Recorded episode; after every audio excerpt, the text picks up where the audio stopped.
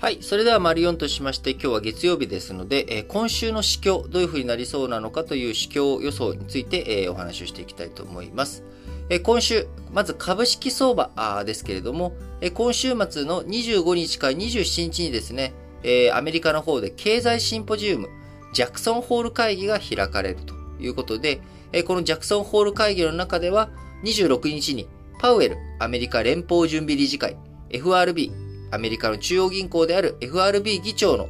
パウエルさん、こちらの講演が控えられております。えー、先週公表されましたあ6月、あ、7月、6月 ?7 月 ?7 月だ。ごめんなさい。えー、7月の、えー、金融政策決定会合、FOMC の議事要旨、えこちらの中でフォワードガイダンス、え将来のね、え金利をどういうふうにしていくのかという予告、地ならしというものを少し今、やめている、やめていこうという動きがある中、FRB 議長、どんな発言がこの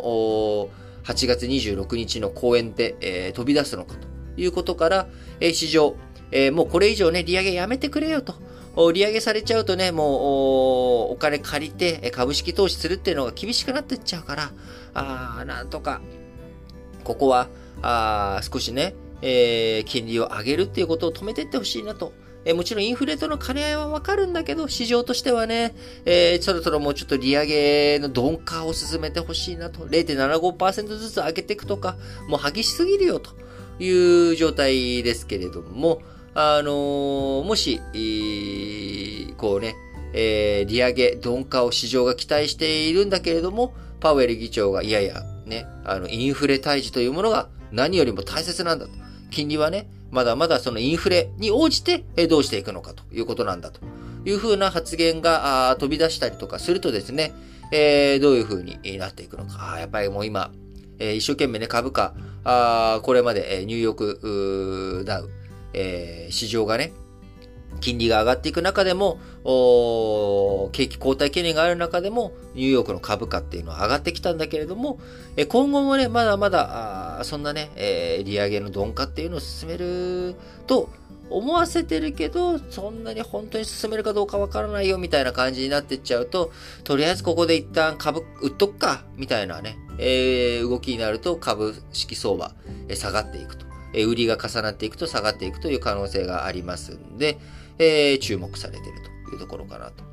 えそれ以外にもアメリカでは23日に S&P グローバル、え8月の購買担当者景気指数 PMI の公表したりとかですね、えー、いろんな動きがあるということで、えー、今週についてもどんな動きをしていくのか、しっかりと注目をしてみていかなければいけないというところです。えー、日本の国内の株式市場はですね、え日経平均株価17日に約7ヶ月ぶりに2万9000円台を回復したということから、目先の達成感出ております。年初来高値となる29,332円。こちらに近づく水準では売りが出やすく、えーまあ、3万円を狙っていくにはちょっと材料が足りないのかなという感じで2万9000円台付近を行ったり来たりする感じにとりあえずはなるのかなと思います。えー、そして次に金利ですね。えー、今週のアメリカ債券市場、長期金利については上昇。債券価格はね、下落していく圧力がかかりそうだということで、アメリカの物価指標、ピークアウトの兆し出てきておりますが、えー、FRB の交換、えー、FRB のですね、あのー、マネジメント層というか、トップ層の人たちは、市場の利上げ観測交代、こちらをね、牽制する発言を繰り返していることから、えー、なかなか金利というものはですね、えー、下がらず上がっていくんじゃないのかなというふうにじわりじわりとアメリカの長期金利上がってきて、えー、おります。えー、そういった状況の中あ、9月発表されるアメリカのね、雇用統計など、えー、こういったところで景気、インフレの動向を見定められていくまでは、金利が大幅に下がっていくというのはね、え、考えにくいというような状況にあります。えー、日本の長期金利についてはですね、横ばい圏で推移しそうというふうに思われており、えー、その結果、為替についてはですね、えー、日本円、タイドルで売られやすい円安傾向を少し出てきそうかなというふうに思われます。えー、先週、円相場、一時3週間ぶりに1ドル137円台まで下落したということで、